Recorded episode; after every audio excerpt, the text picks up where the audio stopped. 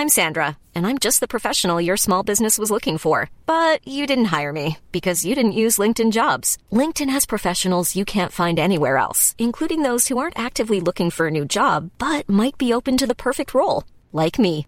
In a given month, over 70% of LinkedIn users don't visit other leading job sites. So if you're not looking on LinkedIn, you'll miss out on great candidates like Sandra. Start hiring professionals like a professional. Post your free job on linkedin.com/people today.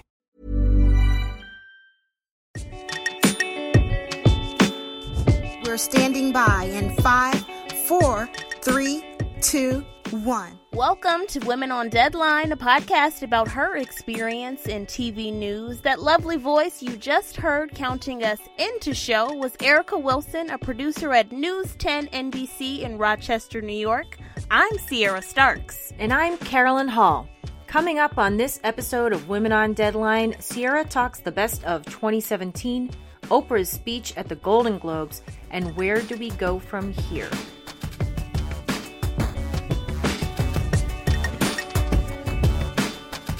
It is a new year, Carolyn. Happy 2018, Sierra. I know, so glad that 2017 garbage is out the door. Yeah, no shit.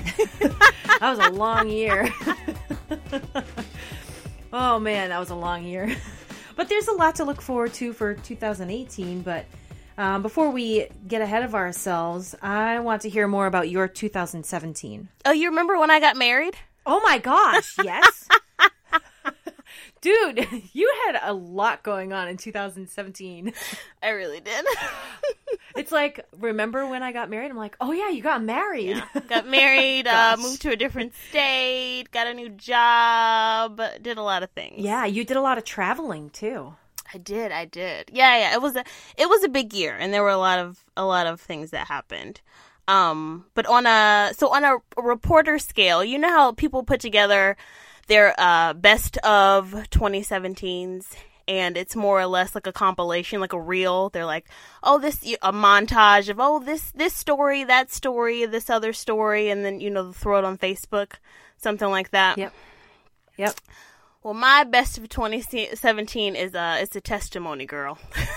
Oh, oh, oh, do tell. I'm intrigued. I think I just wanted to say the word testimony. I was wondering, I'm like, testimony, like, damn, this is some serious shit. what is going on here? I was not expecting that word. no, so I so I was not one of those folks who um who put up a a uh, a best of 2017 reel by any means, but um but Yeah, on a you don't strike me as the type. yeah. but uh so but on a, on a serious note, right? So I got into this business to um to change the world, uh to do some good, you know. And that said, uh, purpose is important for me, right? Carolyn, you know I do every single thing intentionally, right? Oh yeah. Oh, you're you're my role model. Absolutely. Uh, but that said, burnout is a very real thing in this business. And for me, it's, and I don't know if that goes for other people too, but for me, those two things, purpose and burnout, um, undoubtedly they're tied together um, when it comes to this business. And um, I'm sure it's something we'll discuss in depth at some point in the podcast.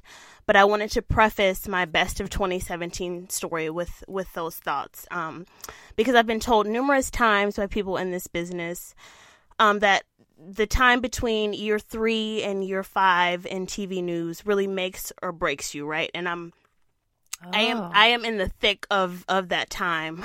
Um, like Oh, that's I'm not. I haven't heard of this before. I've heard it from numerous people. It's uh, that's that's so crazy. It's like that's when it's either like I'm in this thing or I'm out, right? I'm either like I'm doing this thing for the long run or I'm like going to PR or I'm going to do something else. And for me it's like Going to therapy. you feel me? or or for me it's like I'm I'm going to just go start nonprofits, guys, okay? See you later. Um save the world. Right. And um but I want to I want to make it very clear that feelings of burnout or uh second guessing your path do not make you any less passionate about your craft, right? They just make you human and it is very okay to be human. Oh yeah. But um, but I said all that to say that before the start of this year, um, I got I was feeling those feelings, and um, I got the biggest confirmation that uh, I am in the right place. And it is something that Aww. I am definitely taking with me into 2018. So, Aww. here is here I know, right? better, better be a good story. Here is my... pins and needles. so here is my uh, best of 2017, and it actually starts uh, a year and a half ago in June of 2016. So, 16 year old Frank Woodford. Uh, it's it's this is in Alaska. Um, 16 year old Frank Woodford. He is an Alaska native teen. He was shot in the chest at a house in um, the valley. So it's like a suburb of Anchorage for people who don't know Alaska. Uh, shot in the chest, and he died. Um, so there were two other teens in this room. They were at sort of like a house party. And um, the words, last words he said to the Alaska State Troopers before he died were, I did not shoot myself last words he said before he died. Some one of some of the last words he said. And troopers chose to close the investigation. And they didn't charge anyone. And no one knew about this after that. Like no one was charged. So fast forward to December 2016, um, and Carolyn, you and I were both working at uh, KTVA at this time, and you remember David Grunwald was um, a uh, a white teen, also uh, in the valley, uh, who was found dead, and um, there were a number of teens who were charged in connection with his death, and um, it it uh, I want to say it made national news at one point, right? I know it definitely like hit the airwaves all over Alaska and I want to say at some point it made national news that like this teen was found dead in the valley. And um, at the end of that month, uh, I got a tip from an anonymous source who said, um, you know, there's there was there's another teen who had had been shot and killed in in the valley, and um, some of those same teens who had been connected to this David Grunwald murder, you'll find their same names in um, the trooper incident report. And I'm like, no way. And uh, I reach out to troopers, and of course, I get resistance like no other. And so I go back to the anonymous source, and I'm like, Do you have this trooper incident report? And uh, the source says yes. And I'm like, Well, I'll I'll keep you anonymous. Can I have it? So the the source gives it to me, and it's a 13 page incident report where I see that the like some of the last words this uh, that Frank Woodford told troopers were, "I did not shoot myself." So I blow the story wide open. Right. I find um, Frank Woodford's mom. And I remember reaching out to her. Her name is Michelle and I'm like, you know, will you talk to us? And she says yes. And we drive all the way out to Willow, which, Carolyn, you know where that is, but it's about an hour drive from where we were in Anchorage. And I remember meeting with her, and I remember her sitting in tears, and she had just a stack of photos of her son because for the past six months, like, no one you know, cared enough to ask or to even, you know, pry into her son's death. So she's got all these photos of him and we're pouring through them and she's pouring her heart out to us. And we get it on the evening news that night.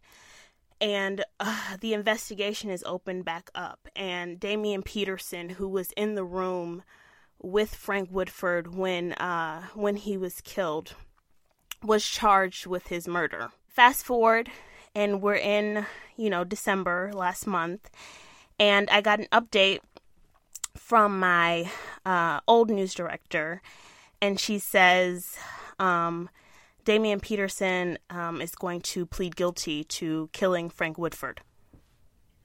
And I'm like, wow. Damn. I know.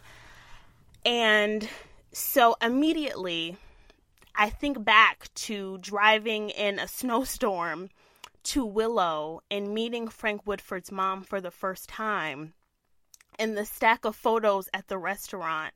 And I send his mom uh, a message on Facebook because you.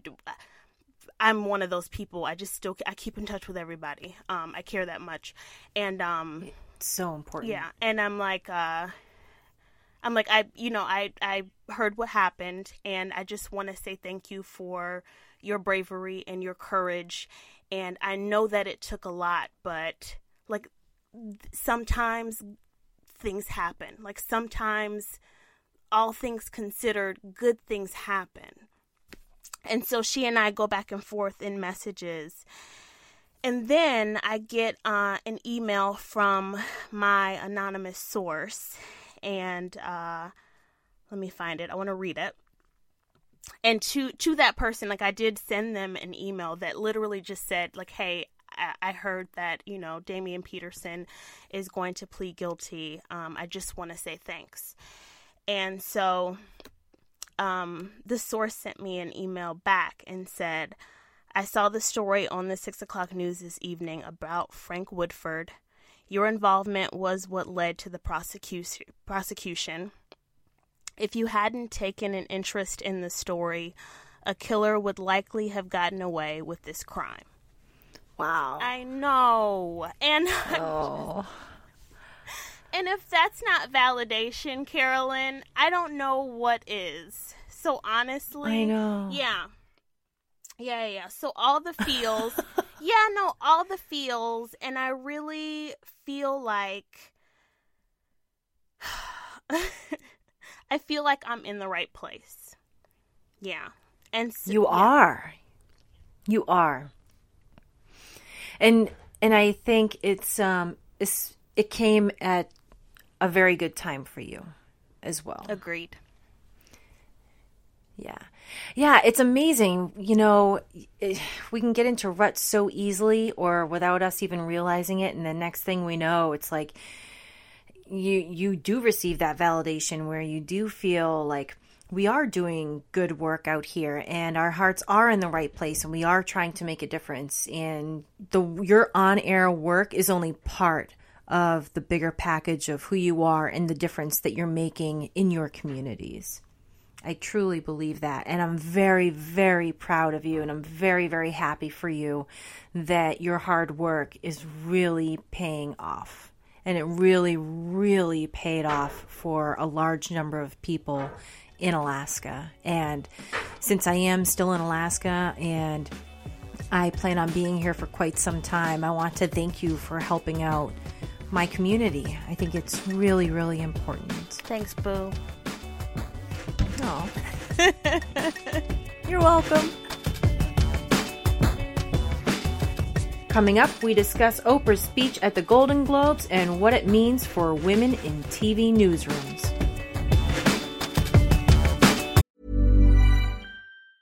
It's that time of the year. Your vacation is coming up. You can already hear the beach waves, feel the warm breeze, relax, and think about work. You really, really want it all to work out while you're away. Monday.com gives you and the team that peace of mind. When all work is on one platform and everyone's in sync, things just flow wherever you are. Tap the banner to go to Monday.com. Spring is my favorite time to start a new workout routine. With the weather warming up, it feels easier to get into the rhythm of things. Whether you have 20 minutes or an hour for a Pilates class or outdoor guided walk, Peloton has everything you need to help you get going. Get a head start on summer with Peloton at onepeloton.com.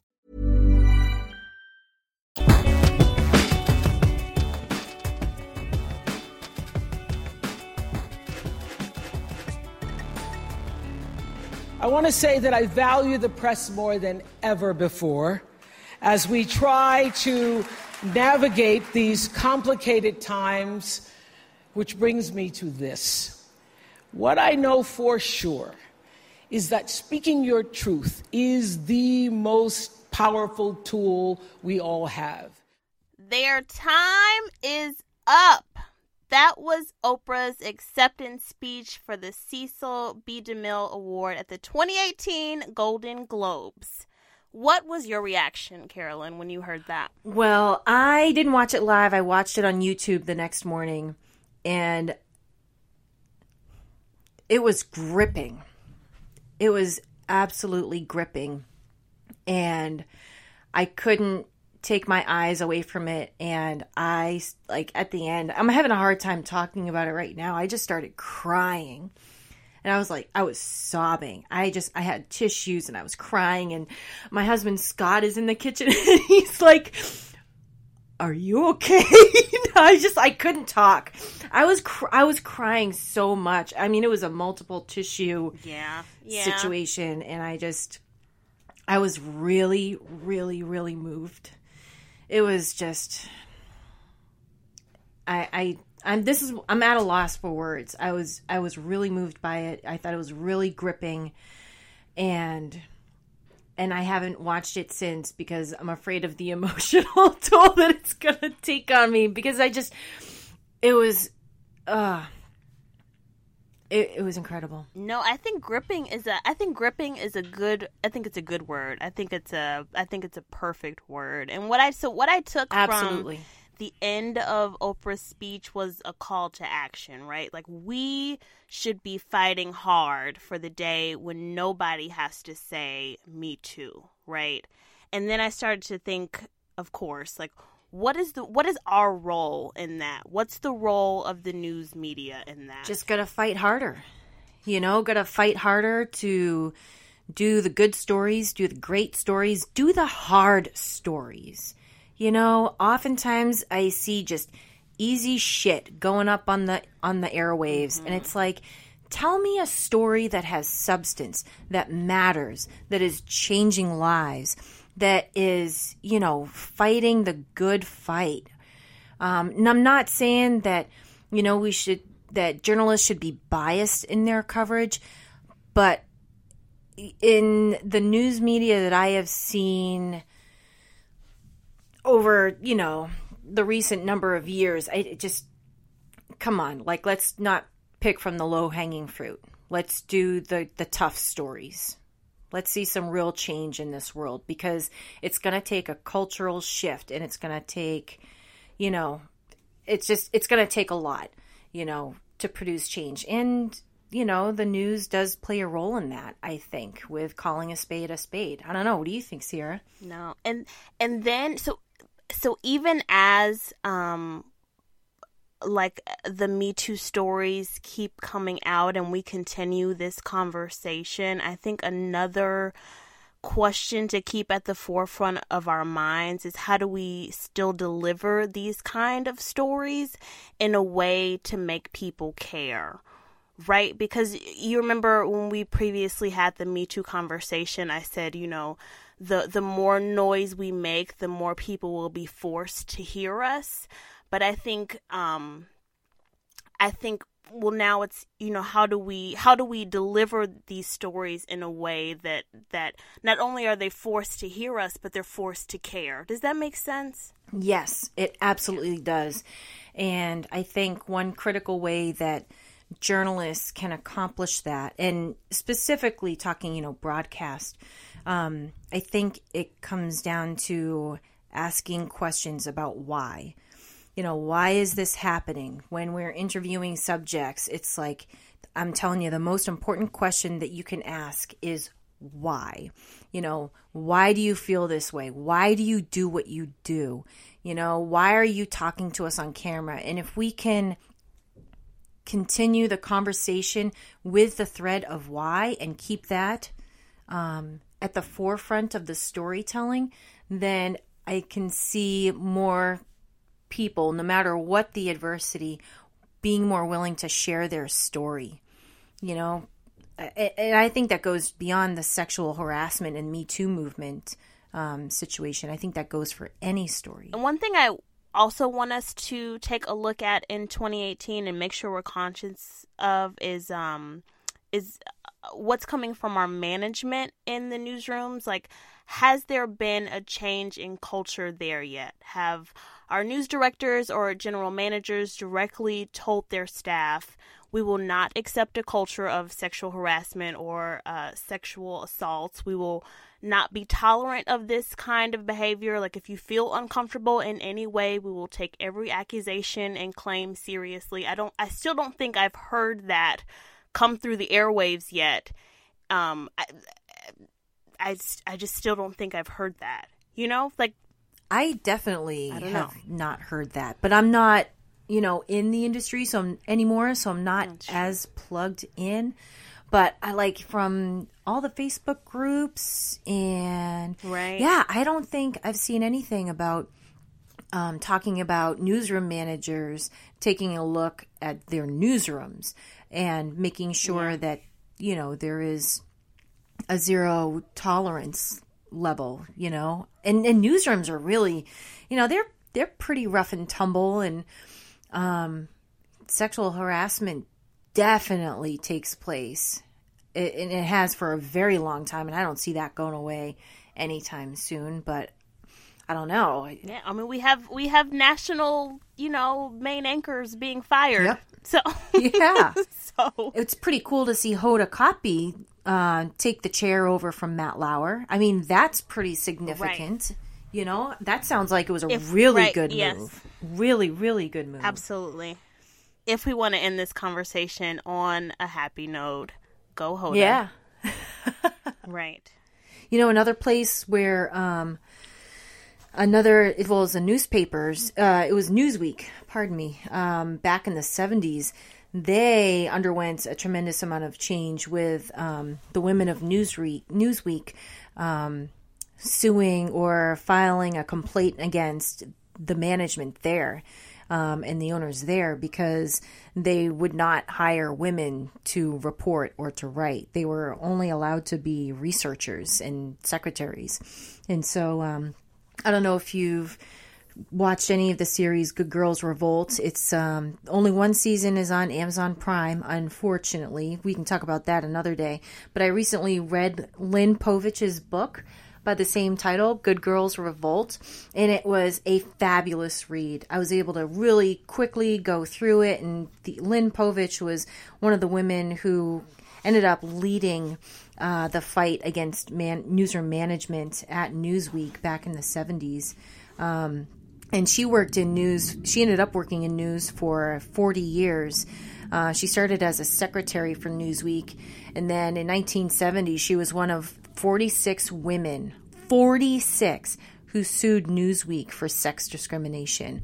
And that was a long, long battle because, you know, they filed the suit and they're like, oh, hell yeah, shit's going to change. And it it did not go like that. And they ended up having to file another complaint a couple years later because what the news managers were doing was they were like all right well if we're going to have to do this or pretend to do this let's just hire women from outside.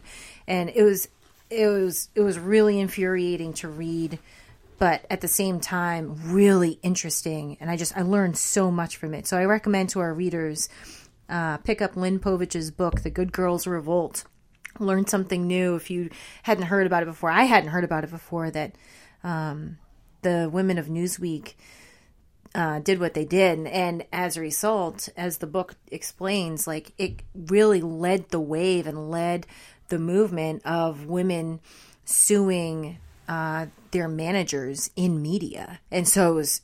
Uh, it was just it was a really great read. Anyways, long story endless. It's a long fight. I think it's going to be a really long fight for the Me Too movement and for 2018. I think it's going to be really interesting to see, you know, is it going to die out or is it going to is the momentum going to thrust forward, you know, what is it that's going to happen? No, it's no, it's not going to die out. You know I why. Carolyn? Because cause, because there are people like me and you who care. Hell yeah. That's why. and and because Oprah had a whole speech about it. That's why. So you know what? No, That speech, it's man. not going to die out. That speech. Holy shit. Sweet. So cheers to 2018. I'm looking forward to it.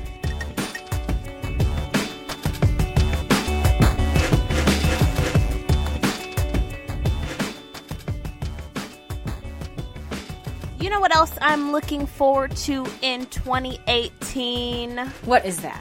More time spent with Jessica Stugelmeyer. Hello. And that is Jess with one S, by the way. One S. I hate, hate it when people do the J E S S thing because I don't know where they get it from. I don't either, and it's like uh, it's everything that Jess does. It's always with a single S, and I and it's so annoying. I don't get it. I don't understand. You know it. what's really tough though? And that's- autocorrect on the on the freaking phone. It always wants to wants to change it to yes, and I'm like, son of a bitch. we are not. Yeah. Also, we are not even. Sorry, nobody knows who Jess is. We're working on it though. Hi, Jess. Hi, ladies. Welcome to Crazy Town. How are you? I'm doing very well, and I am very excited to be here.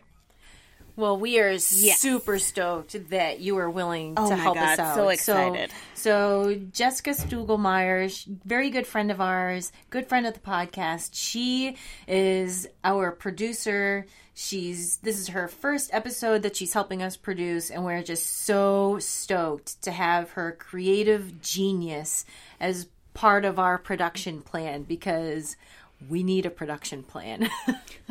Oh my gosh. She's here to help us get our shit together. I'm very good at that. Oh, oh, she is hella good at that. Oh my god! If listen, if you She is a gem. This is the plug. This is the Jess plug. You can't have her right now, but if you ever need to get your shit together, hire Jess. Thanks. Yeah, uh, yeah, she's pretty incredible. Well, you know, you'd mentioned me in several of the episodes, so I figured I just had to keep that roll going, so I might as well just join so that I can just be in every episode. oh hell yeah, yeah. You you definitely touch our lives there, Jess.